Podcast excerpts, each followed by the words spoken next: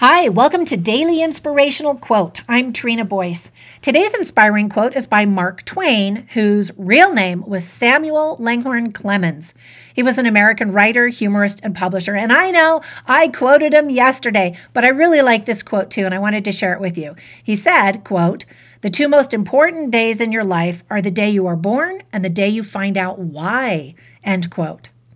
Now, I absolutely love food. I used to teach classes at the world famous Le Cordon Bleu Culinary College, and I have the weight gain to prove it.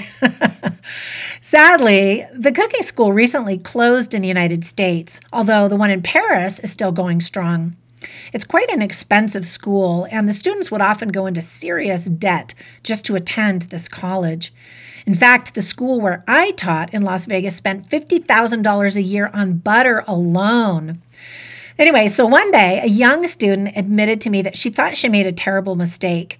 She decided that cooking was not her passion after all, and she did not want to be a chef anymore.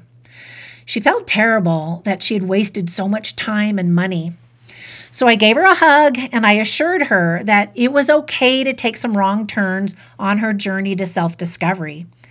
I explained that now she knows what she doesn't want to do and be, and that's good information.